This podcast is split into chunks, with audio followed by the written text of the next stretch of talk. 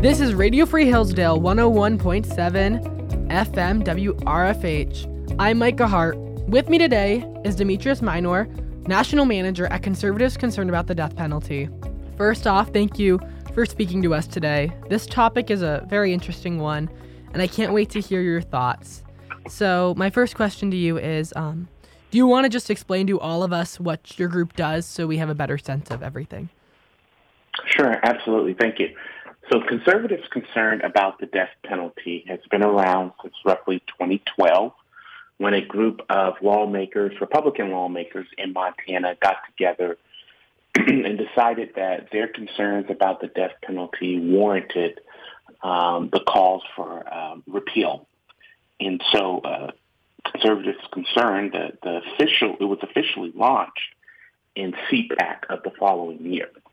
And so, basically, we take our message to conservative audiences. And, and whether it be social conservatives, whether they be fiscal conservatives, uh, whatever the case may be, we bring the message of why the death penalty should be repealed. You say you guys advocate um, like against the death penalty per se. So, um, what would you say to conservatives who are on the fence? So they they make they may support it, but they're still a little bit concerned about the taking of an innocent life, and like what if it's um like if this is all an accident, like they're taking the wrong person's life, like this person actually didn't do anything. So, what what what would you say to them to reconsider their stance, and why should they reconsider? Sure. I do want to point out um, the death penalty, just like any other issue, whether it's taxes, whether it's national security, whether it's education, whatever the issue may be, you're always going to have opposing views. You're always going to have different uh, different takes. And so, a persuasion and insight doesn't necessarily happen overnight. Uh, it happens through multiple conversations, layered conversations. And so, um, therefore, uh, I, I'm not surprised that there are different views on the subject. With that said, I do want to point out to three reasons why conservatives should oppose to death penalty. And number one, we'll begin with the, the, the issue of life. So, uh, in other words, making the moral case for the death penalty. Uh, for someone like myself who is pro-life, um, I, I find it as a moral contradiction to say that I'm pro-life and also pro-death. When I think about being pro-life, it's, it's more than just being anti-abortion. It's more than just the innocence of the unborn child, but it's also advocating for the totality of life. It's also advocating for the lives that are lived that are drastically different than my life. It's being pro-life from the womb to the tomb. And therefore, I, I do not want to play the role of God. I do not want to play the role of the judge. Um, and so, therefore, if I'm going to be pro-life, I have to be pro-life all the way. That's number one. Number two is addressing it from a fiscal perspective. The death penalty is costly, ineffective. I just want to take the state of Maryland, for example. Maryland spent $186 million for five executions over a 20-year time span. 20-year time span, $186 million. And so when we look at death penalty cases and we look at the cost, it, it does not line up with fiscal conservatism. Um, and, and, kind of to give you a breakdown of what those costs are, 70% of the costs occur at a trial level because of the appeals process, because of the litigation, because of the fees uh, with selecting a jury, attorneys, the list goes on and goes on and on and on.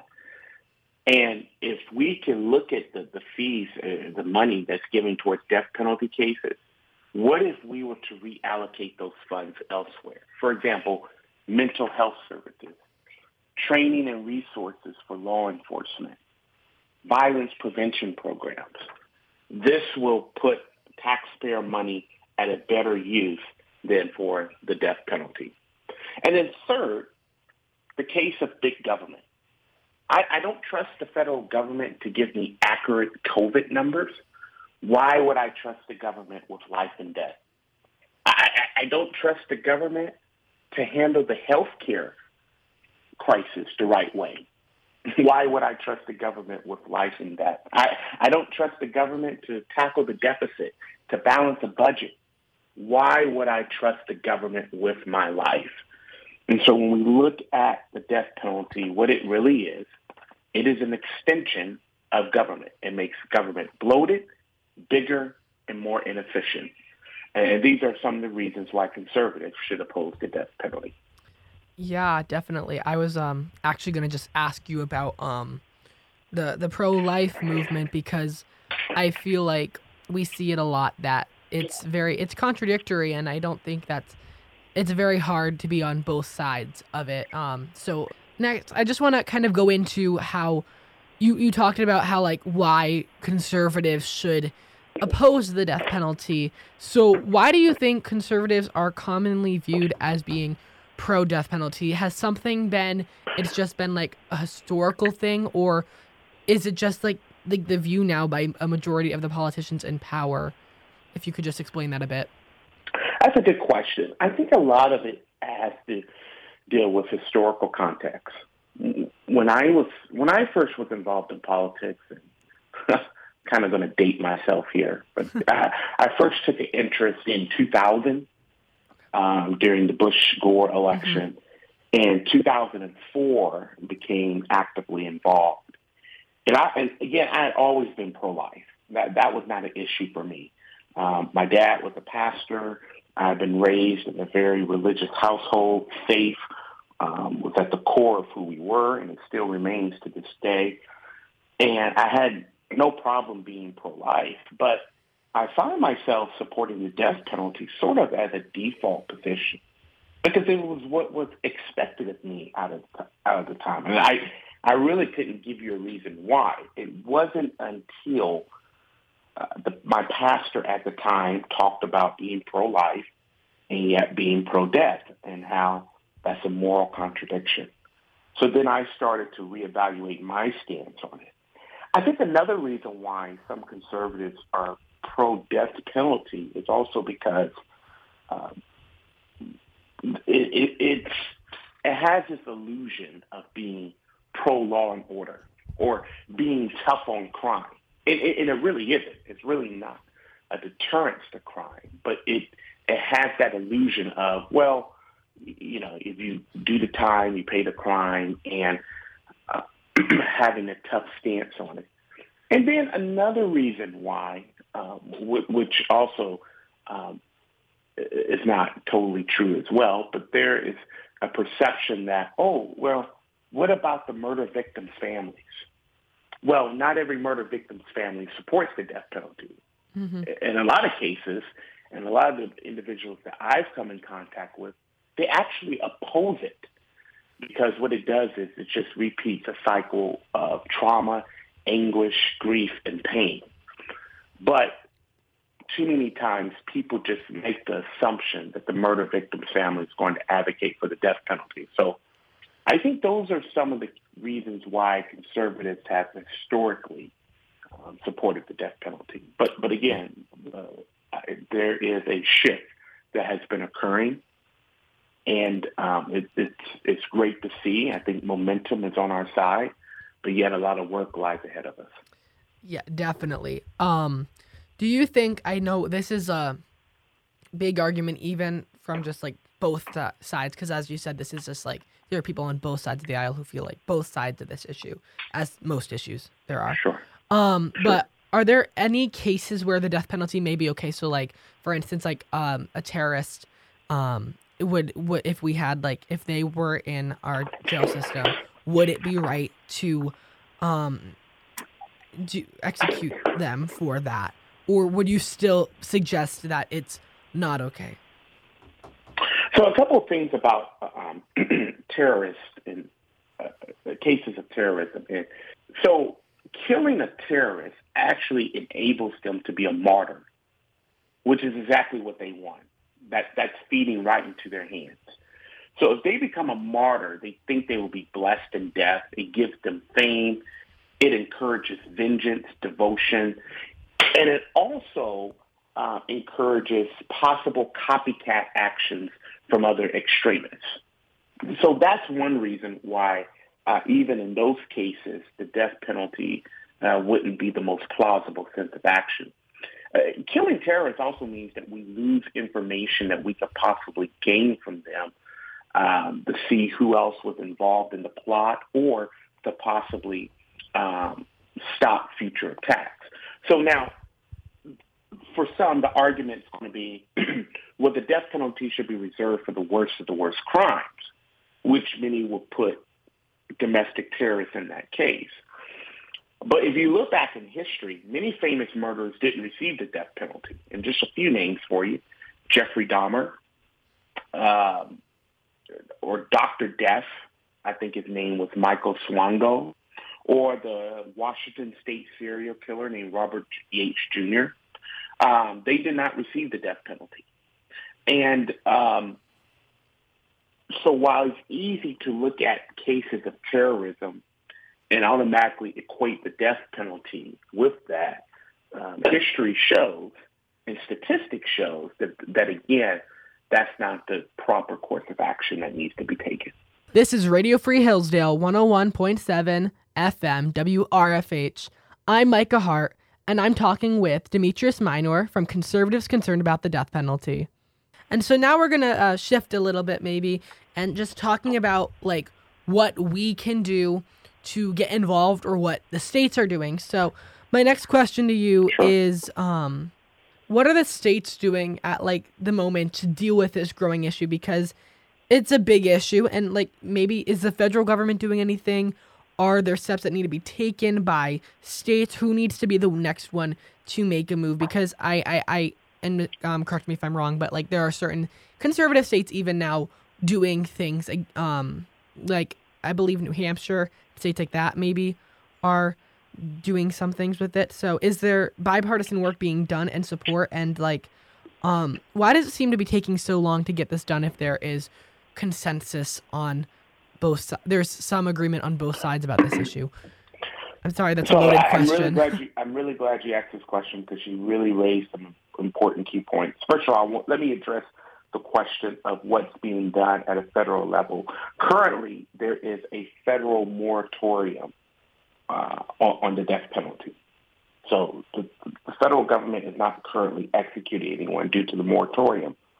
So let's look at what's happening at the state. You mentioned New Hampshire. New Hampshire repealed the death penalty. I believe it was in 2019. what's interesting, Micah, about New Hampshire is that a Republican governor actually vetoed the legislation.